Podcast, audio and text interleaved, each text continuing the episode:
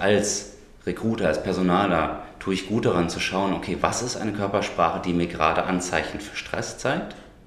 Und was ist eine Körpersprache, die mir vielleicht trotzdem noch durchblitzen lässt? Ja, da ist Nervosität, aber da ist auch richtig Begeisterung hinter.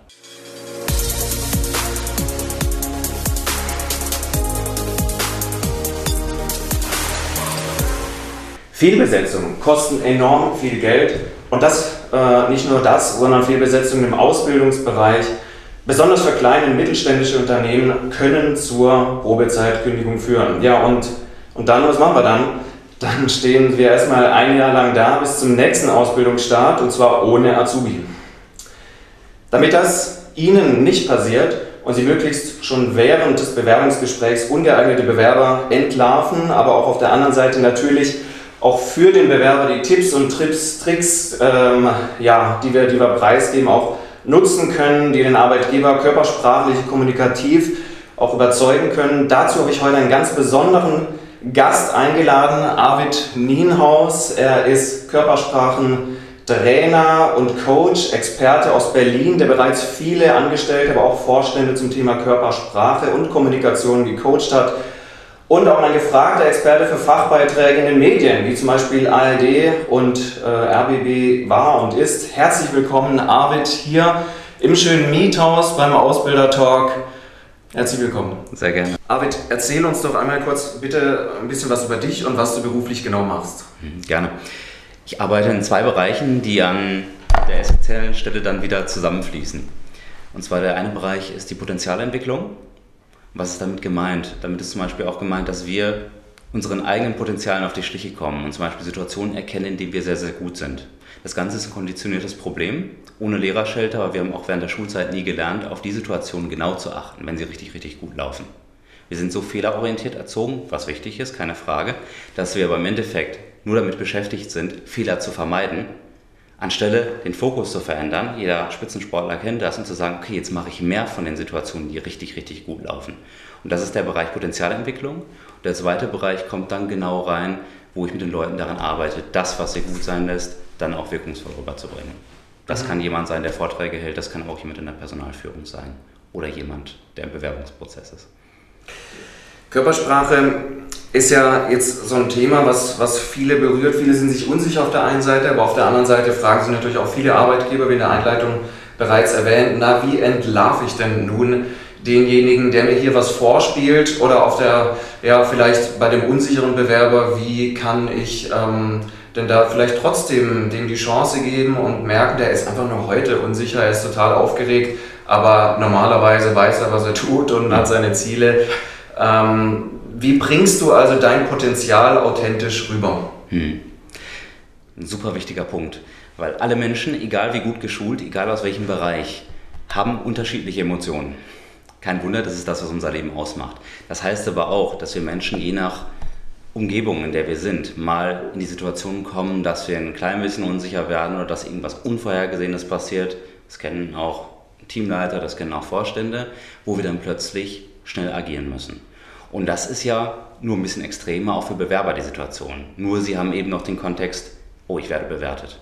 Und davon hängt was ab. Der Gedanke, dass da was davon abhängt, ist der Hauptstressor. Was wir dann häufig sehen, und das zu der Frage, es gibt Körpersprache und es gibt Körpersprache. Das heißt, als Recruiter, als Personaler tue ich gut daran zu schauen, okay, was ist eine Körpersprache, die mir gerade Anzeichen für Stress zeigt? Und was ist eine Körpersprache, die mir vielleicht trotzdem noch durchblitzen lässt? Ja, da ist Nervosität, aber da ist auch richtig Begeisterung hinter. Und da lohnt sich es eben einfach auf die Vielzahl der Signale zu achten. Zum Beispiel schon, wenn die Person reinkommt, möglichst schnell zu versuchen, einen sogenannten, was wir nennen, einen Nominalwert zu finden. Was ist praktisch der Standard-Move der Person? Was ist das Gehtempo vielleicht? Und mal zu gucken, ah ja, die Person ist gerade beim Reinkommen so gelaufen, jetzt im Raum läuft sie immer noch so, aber komisch, jetzt läuft sie ein bisschen anders. Ach klar, sie wird ja gerade auch von drei Leuten angeguckt. Also wirklich zu gucken, was, was verändert das? Und dann kann ich mich ein bisschen darauf kalibrieren, also ein bisschen Gefühl dafür kriegen, ah, jetzt kommt die Person mehr unter Druck. Dann kann ich die Signale trennen und merke, okay, ja, jemand fummelt sich gerade an den Händen rum oder hat den Stift nervös in der Hand, aber ich sehe in den Augen die Begeisterung. Oder ich sehe, dass sich jemand bei der Frage mit der Atmung entspannt. Mhm. Atmung ist ein sehr wichtiges Signal, weil da merke ich wirklich, es hängt mit unserem vegetativen Nervensystem zusammen was geht im Innern der Person vor. Mhm. Also wenn man sieht, dass diese Person dann aufgeregt ist, schnell atmet, dann äh, ist das auch so ein, Zeichen der Unsicherheit dann in dem Fall oder kann. Mhm. Es ist ein Zeichen auf jeden Fall auf einen emotionalen Erregungszustand. In dem Kontext sehr wahrscheinlich natürlich Nervosität oder ein bisschen aufgeregt sein auch. Übrigens, wir kennen auch jede Menge Leute, die richtig, richtig gut sind in dem, was sie machen und trotzdem vorher nervös sind. Da können wir jeden Spitzensportler fragen, wir können jeden Schauspieler fragen, auch die bekanntesten und auch den einen oder anderen politischen Größen geht es so. Daher kommt dieses schöne Stichwort, wenn ich nicht ein bisschen aufgeregt bin, dann gehe ich kalt in eine Situation rein und dann verliere ich zumindest Zuhörer und ich verliere aber auch meinen Gesprächspartner. Das bisschen ist gut, nur ist natürlich wichtig, Techniken zu haben, um sich ein bisschen abfangen zu können und das zu erkennen. Ja, das geht dann sicher auch so in, äh, zum, das passt auch ganz gut zum Thema Respekt, also auch Respekt vor einer Situation haben.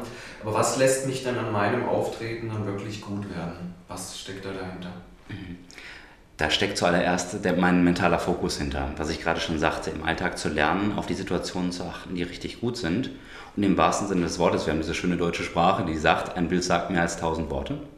Und auch so Begriffe wie Standpunkt oder ähm, Zurücktreten von etwas sagen das schon, es hängt viel an unserer Kommunikation mit unserem Körper zusammen, mit unserem nonverbalen Bereich. Und um auf die Schliche zu kommen, was mich richtig wirkungsvoll sein lässt, lohnt sich einfach mal, wenn was richtig gut gelaufen ist. Das kann ein Teammeeting sein, das kann ein Bewerbungsgespräch sein oder was anderes, mich einfach mal hinzusetzen, zwei Minuten und zu überlegen und vielleicht auch aufzuschreiben, dann kann ich es nämlich noch besser über Zeit dokumentieren. Was waren die Faktoren, die mich haben heute wirkungsvoll sein lassen? Nachher kommt vielleicht, ich war ruhig, Woran merke ich die Ruhe? In meiner Atmung zum Beispiel. Dann ist die Atmung ein super Hilfsmittel für zukünftige, zukünftige Situationen, wo ich mich ein bisschen erden kann, wo ich mich ein bisschen runterholen kann. Also das sind ja natürlich jetzt auch speziell Tipps für denjenigen, der aufgeregt ist in das Bewerbungsgespräch oder in ein Gespräch, allgemein, ein Meeting, äh, was mhm. auch immer, reingeht und aufgeregt ist. Stichwort sympathisches Auftreten. Was sollte ich denn als Bewerber auf keinen Fall machen, was mich eben ähm, unsympathisch erscheinen lässt oder die Gefahr zumindest besteht, dass der Gegenüber oder die, die gegenüber sitzen, denken könnten, der wäre unsympathisch. Was sind das für Dinge, wo du sagst, äh, das bitte auf jeden Fall vermeiden? Mhm. Von Bewerberseite ist das Wichtige an der Stelle, so lustig das jetzt klingt, nicht versuchen, etwas nicht zu machen. So, bei den Satz müssen wir ein bisschen nachdenken. Der Hintergrund ist, wie wir alle wissen, unser Gehirn kann etwas nicht nicht denken. Wenn ich sage, ich denke nicht an das neue Haus von meinem Nachbarn, habe ich es vor Augen. Ich sage die Story mit dem rosanen Elefanten. Ja? Es geht gar nicht anders. Der Punkt ist aber, was passiert in Stresssituationen, das ist unser Gefahrenbewusstsein. Wir haben mehrere Millionen altes Gehirn, was primär darauf über die ganzen Jahre konditioniert war, uns vor Schaden zu bewahren. Ein quietschender Reifen neben mir, da muss ich drauf reagieren, sonst habe ich eventuell ein Problem. Dieses gleiche Gefahrenbewusstsein führt dazu, dass wir Menschen uns tendenziell auf Gefahren fokussieren. Ist klar, um uns selbst zu schützen. Der Punkt ist aber, wir müssen erkennen, wann es Zeit ist, uns davon wegzudrehen wahrsten Sinne des Wortes, hm, ja. körpersprachlich wegzudrehen. Wenn ich zum Beispiel merke, ich werde nervös, tue ich gut dran, natürlich, ich stelle es fest, dann aber sofort mir bewusst zu machen, wo möchte ich hin. Ich möchte zum Beispiel einen guten Blickkontakt rüberbringen, obwohl ich nervös bin. Weil sonst gebe ich meinem Gehirn die falschen Signale und fange mal an, mich auf die negativen Konsequenzen zu fokussieren. Und das macht mein Körper dann auch. Mhm. Wenn ich mich darauf versteife, wie nervös ich wirke, natürlich fange ich dann an, mehr Gestik dementsprechend zu machen. Wenn ich aber sage, okay, ich merke, ich bin nervös, hier kommt so gerade so Kribbeln im Bauch, okay, ich will dich angucken. Ich will in den Kontakt gehen mit Blickkontakt. Jetzt gehen wir gerade mal bei den Blickkontakt zum Beispiel rein. Da haben meiner Meinung nach viele junge Menschen einfach ein Problem, den Blickkontakt zu halten, Leute anzuschauen. Und dann ist natürlich auch die Frage, wenn da mehrere sitzen, ja, wen schaue ich denn an? Das sind so simple Fragen, mhm. ähm, wo man einfach keine Antwort drauf weiß. So, welchen Tipp kannst du da geben? Einmal, den Blickkontakt zu halten. Mhm. Ich meine, du solltest einen ja wahrscheinlich nicht anstarren. Mhm. Und zum Zweiten, war, wie gehst du mit mehreren Personen um? Wen schaust du da an? Mhm.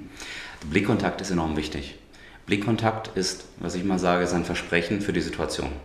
Wenn ich jemanden begrüße, genauso wie der Handschlag, ist das ein Commitment, ein Versprechen von mir zu sagen, okay, ich bin jetzt für die folgenden Minuten für Sie oder für dich da, je nachdem in welchem Kontext. Und der Blickkontakt ist die kontinuierliche die fortlaufende Erneuerung dieses Versprechens. Weil wenn ich jemanden angucke, wir kennen das alle, wenn wir jemandem was erzählen, der fängt an wegzugucken, da stoppen wir. Weil mir fehlen die Signale, dass ich merke, die Person ist noch bei mir. Deswegen schon mal ist es enorm wichtig, den zu halten. Was aber jetzt für Personen, die sagen, Mensch, ich fühle mich aber unwohl, jemanden, den ich überhaupt nicht kenne, in die Augen zu gucken. Vor allen Dingen jetzt vor dem Hintergrund, dass ich mich vielleicht gerade bewerbe oder irgendeine andere herausfordernde Situation ist. Was hilft ist, das am Anfang einfach mit dem Impuls zu verbinden, mit dem ich reinkomme. Die Person anschauen, ohne mir im Hinterkopf eine zu große Story zu machen, was das Ganze jetzt zu bedeuten hat. Sonst bin ich wieder bei den negativen Gedanken an der Stelle, bei den Konsequenzen. Und dann einfach mal den Blick wandern zu lassen. Das ist das Schöne ja auch im Gespräch. Wir können einfach mal kurz auch zur Seite gucken, um dann den Blickkontakt wieder zu suchen. Und was wir auch häufig haben in der Beratung einfach ist, den Blick einfach auch mal zum Beispiel auf die Stirn zu richten. Das kann ich jetzt mal, ich kann mit dem Blick ein bisschen spielen. Ich muss nicht starr in die Augen gucken, was nach kurzer Zeit auch komisch wirkt an der Stelle.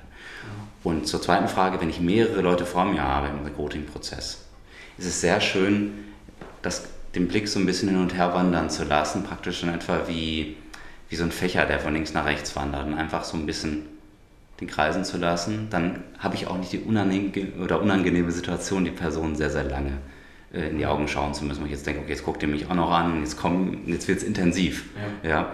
das wollen wir ja nicht. Wir wollen ja nicht keinen Flirtkontakt haben an der Stelle, sondern einfach das Lockere dabei haben. Und das Interessante ist, dieses Augenbewegungsmuster, wenn ich meinen Blick locker kreisen lasse, hat auch eine Wirkung auf meine, meine Neurologie.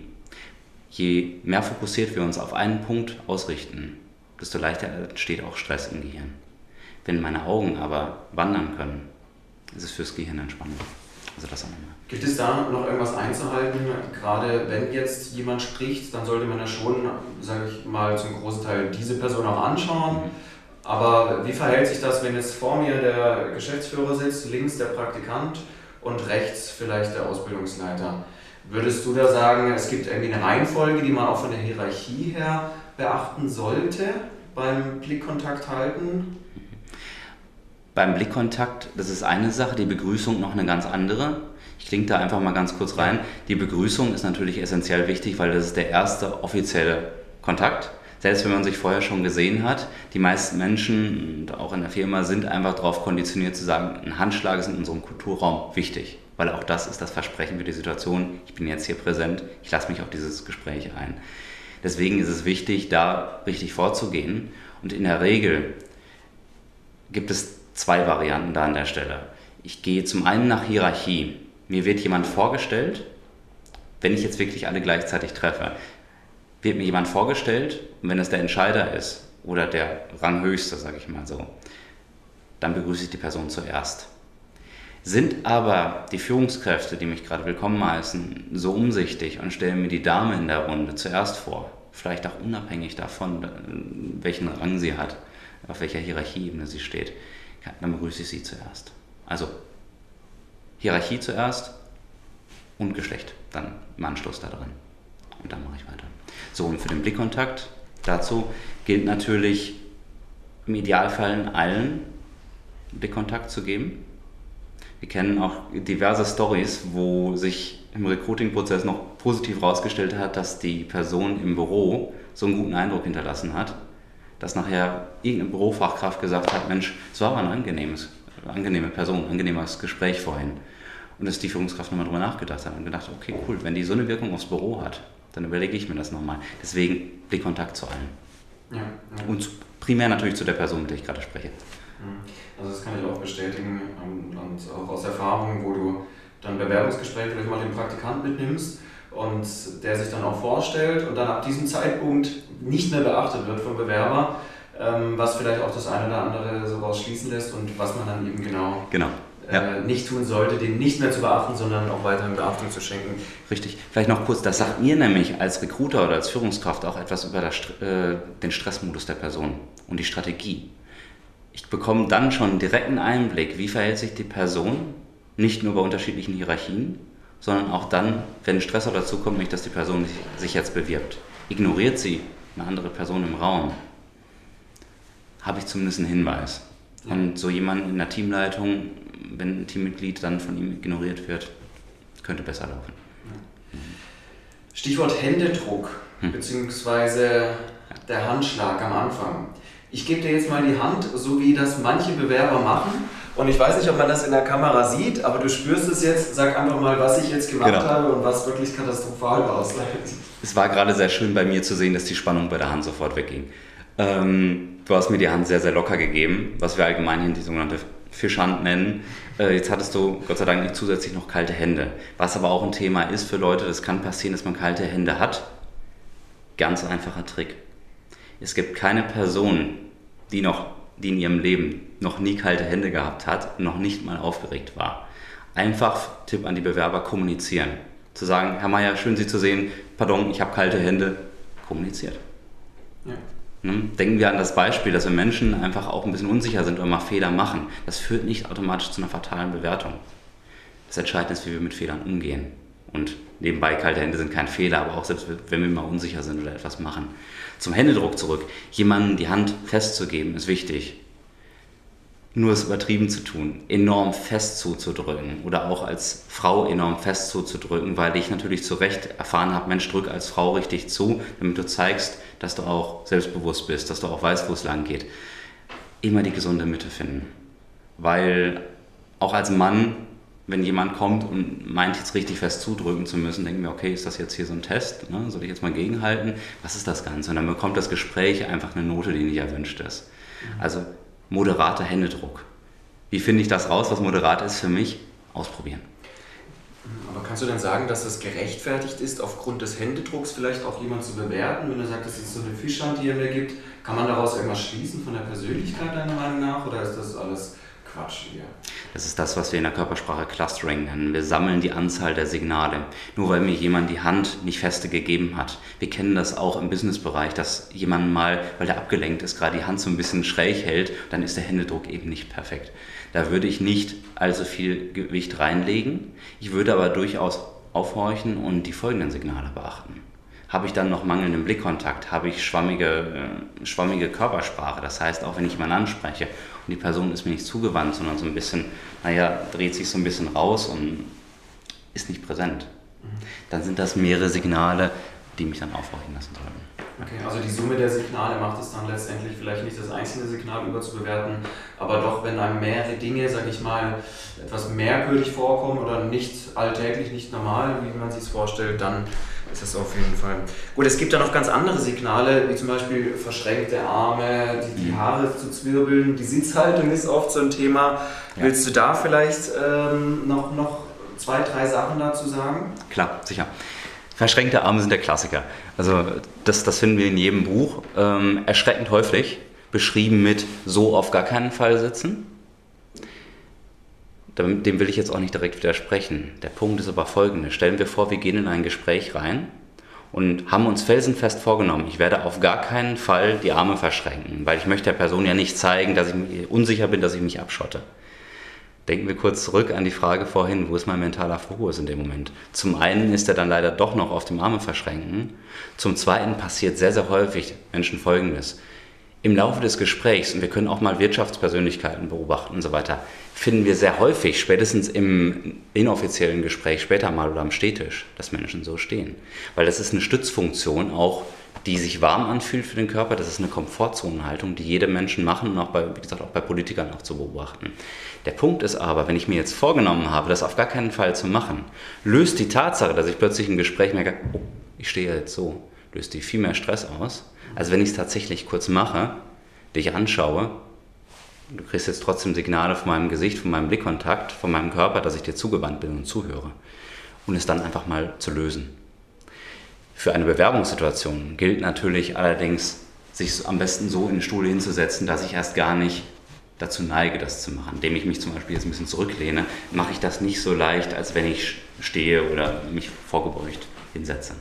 Aber wenn ich das nicht mache, dann kommt ja die nächste Frage, ja, was mache ich denn dann mit meinen Händen? Also sollte ich die irgendwie auf die Tischkante auflegen, sollte ich sie unterm Tisch haben, äh, verdeckt vor dem Mund, ist auch oft so ein Phänomen, wo man den anderen nicht mehr versteht, ständig nachfragen muss und am liebsten sagen würde, nehmen Sie doch mal bitte Ihre Hand von dem Mund weg.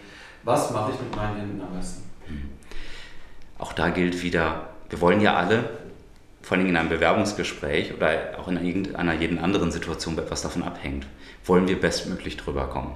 Das ist unser innerer Impuls an der Stelle. Das heißt, es ist dann auch wichtig für uns zu wissen, persönlich, und das ist für jeden Menschen eventuell anders, was sind die Gesten und die Bereiche meines Körpers, wo ich mich am besten fühle, wenn meine Hand ist. Das heißt, für die Bewerber einfach mal bitte vor dem Gespräch und nicht fünf Minuten vorher im, im, im, in der Empfangshalle, sondern wirklich vorher mal auszuprobieren, okay, ich setze mich vor den Spiegel, so lustig das ist, probier mal aus, wie wirke ich jetzt eigentlich? Wie wirke ich jetzt? Ah, nee, das ist irgendwie komisch. So. Mhm. Es ist locker, es ist zurückgelehnt. Okay, wenn ich jetzt so sitze, ein Fehler, der häufig auch äh, weiblichen Menschen beigebracht wurde, war, Hände zusammenzulegen. Das ist nett. Mhm. Merkt schon in dem Wort nett, es wirkt aber auch sehr leicht devot. Und das ist das Letzte, was Frau rüberbringen möchte an der Stelle. Höflich ist gut, deswegen vielleicht einfach auszuprobieren, okay, das ist vielleicht zu eng, das wirkt zu brav. Wie wäre es hiermit? Also einfach für sich auszuprobieren ist die Essenz und zu gucken, dass ich die Hände so lege, dass wenn Nervosität entsteht, Nervosität ist im Körper immer Energie. Der Körper will Dynamik, die entsteht, loswerden. Hätten wir diese Dynamik nicht, würden wir nicht leben können. Ne? Die Zellen bewegen sich, alles in unserem Körper, das Blut ist in Bewegung. Und es ist irrational und unlogisch anzunehmen, naja, jetzt bleibe ich einfach stocksteif sitzen. Sondern wenn wir merken, ich werde nervös, zur Not einfach auch einen Stift in die Hand nehmen, oder einfach die Hände so legen, dass wenn ich ein bisschen spiele, das auf der Lehne nicht so auffällt, als wenn ich die Hände vielleicht in der Tasche habe oder im Gesicht rumspiele, was einfach auch immer tendenziell gedeutet wird, als ich verberge etwas, davon abgesehen bin ich so schwer zu verstehen. Ist das auch eine Möglichkeit, dass, dass man vielleicht irgendwas in der Hand hält, um, um einfach so ein bisschen ja, äh, entgegen der, Aufwirksam, äh, der, der, der, ähm, der Aufregung zu wirken? Und dann vielleicht am besten irgendwas Kleines, was mir nicht unbedingt zieht. Oder das wäre ja dann zum Beispiel eine Möglichkeit, um, den, um das Stresslevel etwas runterzubringen, aus der Sicht des Bewerbers. Richtig, ist eine Möglichkeit. Bitte bei Stiften darauf achten, keine klickenden Kugelschreiber. Und generell kommt hinzu, als Bewerber halten wir selten Stifte in der Hand. Ähm, da wäre es vielleicht einfach gut zu gucken, zum Beispiel wie diese Lehne dieses Stuhls, dass ich merke, da kann ich so ein bisschen rumgreifen äh, dann einfach da die Hand liegen zu lassen. Und dann kann ich vielleicht mit dem Finger ein bisschen spielen äh, und es fällt überhaupt nicht so auf. Oder ich wippe ein bisschen mit dem Fuß. Auch da kann ich Energie kanalisieren, die im Körper ist. Mhm. Okay, gehen wir ähm, weiter zu einer Frage, die sicher den Ausbilder oder die Ausbilder beschäftigt. Und zwar, haben wir jetzt nicht nur das klassische Bewerbungsgespräch, sondern wir haben vielleicht auch die Präsentation eingebaut. Also ein kleines Assessment Center und der Bewerber, der soll sich jetzt präsentieren. Beispiel, kleine Vorstellung seiner Person, bestimmte Besonderheiten nennen. Was kann ich als, als Bewerter, als Ausbilder, als Arbeitgeber jetzt aus seiner Präsentationshaltung vor diesem Flipchart, vor den Menschen, was kann ich jetzt ähm, da mitnehmen an Signalen? Wo ich entscheiden kann, ja, der könnte passen oder der könnte nicht passen. Weil dann sieht man ihn ja wirklich, dann sieht man den ganzen Körper genau. und vor allem man sieht die Gestik und äh, nicht nur die Mimik. Mhm. Was würdest du da, was kannst du uns da für Tipps mitgeben? Der Punkt bei so einer Präsentation ist, dass viele der Bewerber dann automatisch wieder auf, dem, auf die Basics fokussiert sind, die sie wieder vorbereitet haben oder die sie irgendwoher mitgenommen haben. Das heißt, ich muss jetzt zeigen, was ich gelernt habe, ich muss jetzt zeigen, wer ich bin, wo ich gut drin bin und so weiter. Das sind die Standardsfragen. Auch so wie, wo sehen Sie sich in zehn Jahren? Da mal. Die sind gut. Viel spannender ist es gleichzeitig aber noch zu gucken, ich möchte ja im Endeffekt eine Persönlichkeit einstellen, die mich in meinem Unternehmen unterstützt und mir auch den Alltag leichter macht. Wenn ich eine gute, gute Mitarbeiter, eine gute Mitarbeiterin habe, die im Laufe der Jahre zu einer Führungskraft wird und mich gut unterstützt. Win-win. Das heißt, für mich ist es gut darauf zu achten, wo kommt zwischen dem Standard, was ich ja auch sehen möchte, zum Beispiel, wie steht die Person, was macht die mit Nervosität, dass ich eben auch mal sehe, ah, da blitzt Persönlichkeit durch. Zum Beispiel zu sehen, Begeisterung und wenn Begeisterung für ein Projekt da ist oder für eine Agilität, die in einer bestimmten Unternehmensform vielleicht da ist, dass ich merke, ah, okay, jetzt kommt die Begeisterung durch und ich merke, die Person wirkt viel überzeugender oder entwickelt auch eine Energie, die überspringt auf eine andere Person im Raum da ist es sehr, sehr interessant hinzugucken, weil das sagt mir sehr viel über die Teamführungsfähigkeit der Person. Und da einfach mal hinzugucken und natürlich auch schön, äh, das ist etwas, was an die, an die Recruiter-Seite dann gerichtet ist, natürlich vielleicht auch vorher schon eine kleine Aufgabe bei so einer Präsentation mitgeben, nach dem Motto, ich möchte nicht nur sehen, das Was sehen, sondern ich möchte das Wie sehen. Ähm, wie erleben Sie sich wenn, äh, in einem Projekt, was, was Sie sehr motiviert? Mit solchen Fragen helfe ich den Leuten auch ein bisschen im Kopf leichter umzuschalten, weg von diesem, ich mache jetzt das Was, sondern ich gebe eine Idee davon, wie ich als Person bin. Und das ist eben nicht schwarz-weiß und das ist sehr wertvoll im Recruiting-Prozess generell. Mhm, also auch das, das, das Testen, wo kommt da Begeisterung wirklich rüber und, und die dann auch festzuhalten, weil genau dann äh, haben wir ja einen Bewertungspunkt vielleicht auch. Und wenn wir beim Thema Begeisterung sind, dann sind wir auch beim Thema Mimik. Erkennt man denn, also kurz mal das Thema jetzt auch, auch wirklich fassen kann, weil das ist meistens sehr umfangreich, aber erkennt man denn in so einem Bewerbungsgespräch, bei einer Präsentation, in einem normalen Gespräch mit jemandem, erkennt man denn an der Mimik ähm, etwas, was du uns auf jeden Fall mitgeben kannst, ob die Person vielleicht ehrlich ist, genau darum geht es aber manchen mhm. Fragen, jetzt besonders im Bewerbungsgespräch, ob sich irgendwie eine Art von, von Ekel oder Abneigung zeigt oder eben Begeisterung. Mhm. Tendenz, gerade vielleicht auch bei jüngeren Bewerbern, ist ja schon mal da, zu etwas Ja und Amen zu sagen, wo sie innerlich vielleicht selber auch schon Widerstand merken. Lassen wir jetzt mal außen vor, ob die Person sich das erlauben kann aufgrund der Ausbildung oder des Studiums oder nicht. Fakt ist aber, dass Menschen mit weniger Erfahrung dazu neigen, dann erstmal das wegzunehmen und zu sagen, naja, okay, nehme ich gerade erstmal in Kauf, machen wir weiter. In solchen Situationen kann ich, und jetzt sind wir beim klassischen Thema, erkenne ich eine Lüge und so weiter. Ich sage dann nur, bitte, bitte Vorsicht. Weil so wie keiner von uns schwarz-weiß ist und im Seminar und im Vortrag sage ich auch mal in die Runde, ich sage immer Hand hoch, wer möchte gerne schwarz-weiß sein? Kommt keine Hand hoch, logischerweise, weil wer will so langweilig sein? Zitat einiger Teilnehmer. Wir haben alle unterschiedlich Körpersprache. Warum? Weil wir auch als Mensch unterschiedlich sind. Ähm, Begeisterung für den einen zeigt sich im Gesicht, beim anderen eher einer erhöhten Dynamik im Körper. Andere legen so los, dass sie kaum still sitzen können. Also das ist sehr unterschiedlich. Deswegen bitte bei dem Thema äh, sensibel vorgehen. Und was da hilft, ist einfach auch auf Dinge zu achten, die A, auch wieder von diesem Normalwert abweichen. Wenn ich zum Beispiel auch positiv sehe, jetzt kommt viel mehr Lebendigkeit rein und jetzt überzeugt mich die Person mehr und ich hätte fast Lust, da mitzumachen, zu sagen, okay, komm, machen wir ein Brainstorming oder was auch immer der Impuls ist. Das ist ein wichtiges Signal für mich. Und was mir puncto Unehrlichkeit helfen kann, ist darauf zu achten, ob ich eine Inkongruenz merke. Und Inkongruenzen sind, wenn die Körpersprache nicht zu der verbalen Aussage passt.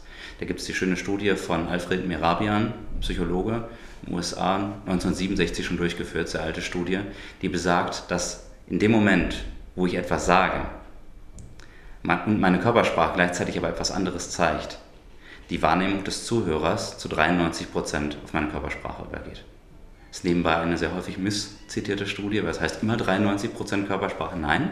Aber in dem Moment, klassisches Beispiel, wir fragen zum Beispiel einen Freund, hast du Lust, noch was mit trinken zu gehen? Und wir merken, die Person sagt zwar ja, aber es kommt unterbewusst Nein rüber. Das ist so eine Situation, wo wir merken, okay, das kaufe ich nicht. Und auf sowas zu achten, ist fürs Recruiting hilfreich, weil dann kann ich nachjustieren. Ich kann die Frage später nochmal anders stellen oder einfach für mich versuchen, ein Gefühl zu bekommen, okay, ist es Nervosität? Oder ist da ein anderer Störfaktor? Ist die Person sich vielleicht einfach unsicher, wie sie auf die Frage antworten soll? Dann kann ich das auch einfach mal thematisieren. Ähm, je stärker ich die persönliche Ebene aufbaue im Gespräch, desto mehr habe ich auch die Chance, eine Persönlichkeit zu rekrutieren. Mhm. Und nicht jemand, der nach äh, Format A bis Z durchgeht. Mhm. Wäre das ein Grund, wo du jetzt zum Beispiel auch sagen würdest, mm, wir gehen von dem Phänomen der Skype- und Telefoninterviews, die ja zunehmen, äh, im Bewerbungsgespräch eher lieber wieder weg, weil man da die Person nicht sieht, beziehungsweise ja, in Skype zwar sieht, aber, aber nicht wirklich die Körpersprache, wenn dann nur das Gesicht. Mhm. Was macht das, äh, wie groß ist der Anteil dessen ähm, an, an Körpersprache, an Mimik, Gestik, du sagst, ja, das, das sollte man auf jeden Fall in einem persönlichen Gespräch auch nochmal feststellen. Das ist eine Frage dessen, wo ich jemanden auch einsetzen möchte im Endeffekt. Ne? Wenn es zum Beispiel darum geht, dass ich jemanden habe, der sehr, sehr lange im Kundenkontakt ist, der vielleicht auch erster Anlaufpunkt für Kunden ist. Äh, nehmen wir die Situation vielleicht in der Bank oder woanders, wo viele Kunden reinkommen, die sehr unterschiedliche Anliegen haben, zwar die alle irgendwas mit der Bank zu tun haben, und eventuell aber, und das ist der Knackpunkt, in einem emotionalen gestressten Zustand sind. Das kennen wir alle, ein Kunde, der die Karte verloren hat, zum Beispiel, um bei dem Beispiel zu bleiben, oder irgendwas anderes los ist. Dann brauche ich dort eine Person, die nicht unbedingt fachlich sofort alles rausgeben kann und auf alles antworten kann, weil der Kunde sowieso im Stressmodus ist zum Teil, sondern wichtig ist, da eine Person rekrutiert zu haben, die der Person, dem Zuhörer erstmal das Gefühl gibt, okay, du kannst hier ankommen, ich höre dir zu. Mhm. Ich höre Ihnen zu. Und dann natürlich kompetent weiterleitet. Das ist wichtig. Und im Recruiting-Prozess für so eine Person ist ein persönlicher Kontakt aus meiner Sicht unerlässlich. Ähm, jetzt habe ich häufig damit zu tun, dass es natürlich auf höherer Ebene auch damit geht, mehr Wirkung zu verleihen für die Strategien, die schon gut da sind. Das ist genau der Punkt. Wie mache ich die Dinge, die ich gut kann, noch mehr und bringe sie rüber? Und da ist es natürlich essentiell wichtig und meines Wissens nach auch sowieso auf höheren Positionen üblich, die Person nach einem Skype-Interview auch nochmal persönlich zu sehen, um sich einfach mal kennenzulernen, um das abzuchecken an der Stelle auch. Mhm. Ähm, was denn jetzt, was ist denn jetzt die, die Besonderheit? Also ich suche jetzt wirklich den, den Azubi oder ähm, insgesamt den Angestellten einfach auch, der sehr viel mit Kunden Kontakt hat, an der Rezeption im Hotel steht, der sich auch wirklich, äh, der wirklich Empathie haben muss, die Kunden verstehen muss. Wie filter ich denn den jetzt in einem Bewerbungsgespräch raus? Was muss der haben, was vielleicht der Maler auf dem Gerüst, sage ich jetzt mal ganz einfach so als Beispiel, nicht unbedingt haben muss? Mhm. Gut, was ich natürlich im Bewerbungsprozess dann machen kann, um das ein bisschen rauszufiltern, ist zum einen, wie Fragen zu stellen, eben nicht was Fragen, weil die sind relativ schnell beantwortet, sondern zum Beispiel, wie sehen Sie sich selbst im Umgang mit deinem Kunden? Das geht natürlich immer tiefer rein, klar, jeder mit Erfahrung kennt offene, geschlossene Fragen, das sowieso, aber auch gerne Fragen zu stellen, die ein Bild erzeugen. Wie sehen Sie sich selbst im Umgang mit einem Kunden, der gerade in die Kundenhalle kommt? und dann mal hinzuhören, okay, was wird als erstes gesagt? Zum Beispiel, ich baue Blickkontakt auf. Super, weiß ich, dann ist es schon mal im Bewusstsein drin.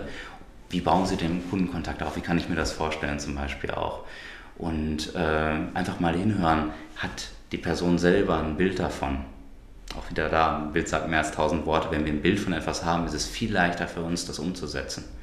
Eine Vorstellung einer Bewegung löst bereits im Körper 34% Muskelanspannung aus. Die reine Vorstellung. Ich muss es noch nicht mal machen. Und das heißt, wenn jemand ein Bild im Kopf hat davon, wie er auftritt, ist die Wahrscheinlichkeit, dass die Person es tatsächlich nachher umsetzt, viel größer und wahrscheinlicher. Und deswegen ist es so wichtig, auch im Recruiting hinzuhören, hat die Person ein Bild von sich. Mhm. Okay. Kommen wir zu einem anderen Thema, beziehungsweise das Thema bleibt das gleiche, aber eine andere Situation. Ja.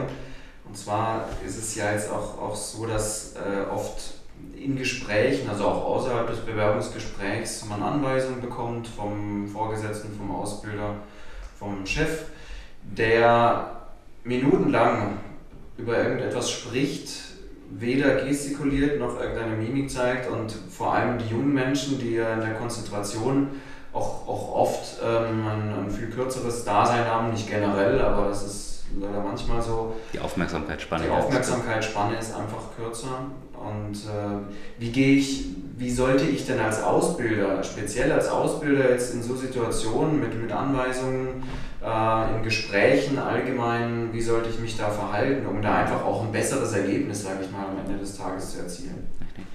Ein sehr, sehr wichtiger Punkt, weil auch für Ausbilderseite und auch Führungskräfteseite gilt, ich tue gut daran, ein Gespür dafür zu haben, wie viele Impulse für Führung mein Gegenüber braucht wenn ich zu viele Impulse gebe, dann verbessere ich das Ganze. Wir haben im Seminar eine schöne Übung, wo es genau darum geht, wie führe ich mit minimalem Aufwand, das ist auch für die Führungskraft schön, aber auch vermindert und verhindert vor allem Verschleifungen.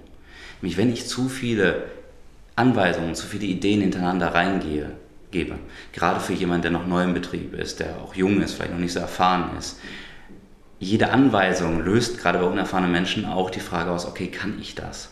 Und je mehr Anweisungen ich reingebe, dann ist da oben richtig was los. Und da wird sehr viel Stress im Gehirn produziert. Das heißt, lieber klare Anweisungen, wenig, lieber nachfragen, nochmal gucken, ist die Person ja prozess- und zielorientiert, kennt jeder in dem Bereich, aber trotzdem das nochmal zu gucken, auch, okay, merke ich, der Körper zeigt mir da auch wieder die Signale. Merke ich, die Person sagt, alles klar und nicht los, oder merke ich ihn stoppen? Dann zeigt mir der Körper schon, okay, so klar ist es nicht. Dann kann ich nochmal nachjustieren mit der Aufgabe oder mit der, mit der Zielsetzung. Also auch da wieder auf, auf Signale einfach achten. Das ist genau. Also, gehen wir nochmal, oder da waren wir noch gar nicht. Gehen wir auf was ganz anderes ein, nämlich die Stimme, die ja des Öfteren in einer äh, aufgeregte, wenn man aufgeregt ist, so äh, flatterhaft ist, so man ist einfach nicht sich selbst. wie geht man mit so einer Situation denn am besten um, dass man da die Ruhe behält und vor allem noch die Stimme dann auch mit der Stimme das so rüberbringt, dass es einigermaßen wirklich äh, gut rüberkommt. Ist jetzt das Thema Stimme, nur das hängt wie alles in unserem Körper zusammen und vor allem maßgeblich mit der Körperhaltung. Jeder, der Lust hat, kann das zu Hause mal ausprobieren. Wenn ich in einem Stuhl, und viele Stühle unterstützen das, wenn ich so ein bisschen zusammensacke, gerne auch äh, sitze in unseren Fernzügen hier in Deutschland, wir sitzen nach einer Zeit zusammengesunken. Und das wirkt sich sehr, sehr negativ aufs Zwerchfell aus. Und das Zwerchfell mit auch mit der ganzen Atmung stützt natürlich die Stimme. Das heißt, ich tue gut dran, als Bewerber auch, für mich eine Situation zu finden, eine Position zu finden, wo ich gerade sitze und das Gefühl habe, ich kann gut atmen. Sagt jeder, ja, ist logisch. Nur im Alltag macht es kaum einer. Wirklich mal darauf zu achten, auch in stressigen Situationen neige ich vielleicht dazu, zurückzusinken. Aber muss ich jetzt mich anspannen, das ist anstrengend. Ich kann mich vielleicht einfach auch gerade hinsetzen, kann so mit meiner Stimme, wenn ich merke, okay, ich werde gerade nervös oder ich muss mal schlucken, kann ich trotzdem schnell wieder die Stimme aufbauen und bin da. Genauso wie der Blickkontakt ist meine Stimme auch klar gesendet. Das ist sehr wichtig, also wirklich die Sitzhaltung mit der Atmung und der Stimme zu vereinen und das einfach auch mal zu Hause zu trainieren. Ja, ja. Auch als Führungskraft, nicht nur als Bewerber. Ja, Nämlich klares Delegieren ist ganz essentiell. Wenn ich es mehrmals sagen muss oder anfange zu haspeln, ist es auch schwierig für mich. Hast, hast du denn Erfahrung, wenn wir jetzt auch so ein bisschen zur Körperhaltung auch rüberspringen, wie das denn ankommt bei jemand oder vielleicht auch Zahlen, Statistiken, eigene Erfahrungen, wenn dir jemand eine Anweisung gibt, der eben einfach so dasteht, übertrieben gesagt, und jemand, der einfach eine aufrechte Körperhaltung hat und dadurch auch eine ganz andere Stimme rüberbringt. Wie wirkt das denn auf denjenigen, der diese Botschaft empfängt? Hm. Ist die Botschaft von jemandem, der sendet, also zum Beispiel einer Führungsperson, nicht klar, da sind wir wieder bei der Studie auch von Mirabian, und die Person eine Doppelbotschaft sendet, dann verwässert das das Ganze. Und die Delegation wird viel weniger intensiv angenommen und damit auch umgesetzt. Gar nicht mal böswillig, sondern häufig, weil das Ziel dahinter nicht klar rüberkommt oder vielleicht auch die Dringlichkeit nicht klar rüberkommt. Weichmacher auch in der Sprache sind ein häufiges Thema. Wie könnten Sie vielleicht mal, also diese ganze Konjunktivsache. Und eine unklare Körpersprache sind Konjunktive, nur eben auf körpersprachlicher Ebene. Wenn ich, bitte, Herr Mayer, gehen Sie bitte rüber. Und ich nehme zum Beispiel diese Gestik nicht so klar hinzu und sage, gehen Sie bitte rüber, hat schon eine ganz andere Dringlichkeit. Vor allen Dingen die Gestik hilft mir auch, die Stimme aufzubauen. Also das auch mal mitzunehmen. Das ist auch für, für Führungskräfte einfach äh, eine Sache, die auszuprobieren mal Spaß macht, aber einfach auch sehr, sehr wirkungsvoll ist im Alltag. Mhm. Also ich sehe schon, die Stimme ist, ist absolut auch ein Thema, wo wir noch viel weiter reingehen könnten, was sicher auch für viele wichtig ist. Ähm, vielleicht gibt es ja irgendwann ein zweites Interview dazu, mal schauen. Genau. Ja, ich kann auch wirklich nur sagen, ja. das Ganze lebt von der Praxis. Wir Menschen sind zwar anatomisch sehr, sehr gleich gebaut, nur nichts ersetzt es für sich, den persönlichen Zugang zu finden dazu. Und das heißt, da sind wir wieder beim Anfang, für, für sich selbst ein Bild zu kriegen, wie stehe ich, wenn ich erfolgreich spreche, wie bewege ich mich. Und das einfach auch zu trainieren. Da gibt es genug Möglichkeiten und das einfach auch mal umzusetzen. Mhm. Da sind wir auch schon beim Abschlusstipp-Teil angekommen. Ich hätte gern von dir zum Schluss noch zwei Tipps. Einmal für den, der unsicher ist, äh, der, der nicht weiß, wie soll er in dieses Bewerbungsgespräch, in die Situation rein und zum anderen natürlich auch ja, die Sicht aus des Ausbilders, des Bewerters in diesem mhm. Bewerbungsgespräch. Wie kann er analysieren, aussortieren, wie hilft die Körpersprache da dabei? Mhm. Zuerst für den Bewerber. Das Wichtigste ist, klar zu haben, wo habe ich meinen Fokus. Ich kehre wieder zum Anfang zurück. Es ist wichtig, bevor wir über erfolgreiche Körpersprache reden, die Körpersprache zeigt das, was in mir vorgeht. Das heißt, ich tue gut dran, für mich erstmal zu gucken, punkto Potenzialentwicklung, wo möchte ich hin? Wie sehe ich mich selbst? Und dann kann ich nämlich auch schauen, okay, was ist eigentlich, und das versuchen die meisten Menschen zu vermeiden, über die schlimmsten Konsequenzen nachzudenken. Sich wirklich die Frage zu stellen, okay, was ist das Schlimmste, was wirklich passieren kann? Ich kriege den Job nicht. Ich werde vielleicht schräg angeguckt. Okay, ist das das Ende aller Tage? Das klingt jetzt ein bisschen lustig, nur der Punkt ist, was macht das mit meinem Fokus? Ich versuche nicht länger zu vermeiden, an diese Negativsache zu denken, die sich leider unterbewusst doch immer hochdrängt, weil es mit, mit der Emotion Angst gekoppelt ist. Ja, sondern erstmal hinzuschauen zu Hause, wenn ich weiß, ich, weiß, ich habe übermorgen das Bewerbungsgespräch, gerne bitte auch früher, mich hinzusetzen und sagen, okay, was befürchte ich, was wirklich passieren könnte? Weil Angst ist ein sehr, sehr wertvoller Hinweisgeber. Nämlich es ist ein Handlungssignal. wenn ich merke, ich werde nervös, dann ist es eine Einladung für mich nochmal zu prüfen, okay, habe ich alles gemacht, was in meiner Kraft, Kraft und Macht liegt? Und wenn ich merke, ja, habe ich, okay, dann habe ich aber die Sicherheit. Dann kann ich sagen, ja, gut, Nervosität ist vielleicht noch da, aber jetzt richte ich meinen Fokus darüber, wie ich es im Performing rüberbringe. Und dann geht es aus Erfahrung wesentlich leichter. Und dann sende ich auch weniger Doppelbotschaften. Für die Recruiter-Seite, zweiter Teil der Frage, wie kann ich da noch mal ein bisschen sortieren? Was ich vorhin schon sagte, wirklich zu gucken, okay, was ist der mögliche Grund für die Nervosität zum Beispiel, die ich feststelle? Ist es das Thema? Dann kann ich ja einfach später nochmal dazu zurückkommen. Machen die meisten auch. Und einfach aber auch zu gucken, kriege ich nicht noch ein zweites Signal. So wie es eine Doppelbotschaft gibt, die negativ sein kann, kann ich ja auch bei jemandem, der nervös, nervös ist, eine zweite Botschaft sehen, wo ich merke, okay, die Person ist gerade nervös, aber die brennt für ein Thema. Die hat Entwicklungspotenzial. Und dann weiß ich, die ist in kürzester Zeit nicht mehr nervös. Das ist gerade dieser Moment, das ist vielleicht ein Eingewöhnungsprozess. Und dann läuft die Person von alleine und ich habe minimalen Führungsaufwand an der Stelle. Ja, dann sind wir auch schon am Ende unseres Interviews. Arvid, ich danke dir. Vielen Dank für die tollen Einblicke, die du uns gegeben hast zum Sehr Thema gerne. Körpersprache. Und jetzt die wichtigste Frage natürlich noch zum Schluss. Wo finden wir dich denn? Wo finden die Zuschauer dich? Wo können sie dich kontaktieren? Genau, also zuallererst Internetadresse ist auch eingeblendet, ist zu sehen. Direkter Kontakt zu mir übers Internet. Gerne melden, per E-Mail auch oder die üblichen sozialen Netzwerke auch. E-Mail schreiben, gerne bin ich immer zu erreichen. Genau, also in dem Fall der Hinweis auch nochmal bitte in den Show Notes gerne schauen. Da ist die, äh, der Link zur Homepage vom Arvid auf jeden Fall auch drin. Ich darf mich auch bei Ihnen fürs Zuschauen bedanken. Kommentieren Sie gerne, was fanden Sie gut, was wünschen Sie sich auch für die Zukunft. Bewerten Sie gerne dieses Interview in YouTube und allen Kanälen, in denen das auch erscheint. Und ich freue mich, Sie beim nächsten Mal wieder dabei zu haben. Bis dahin.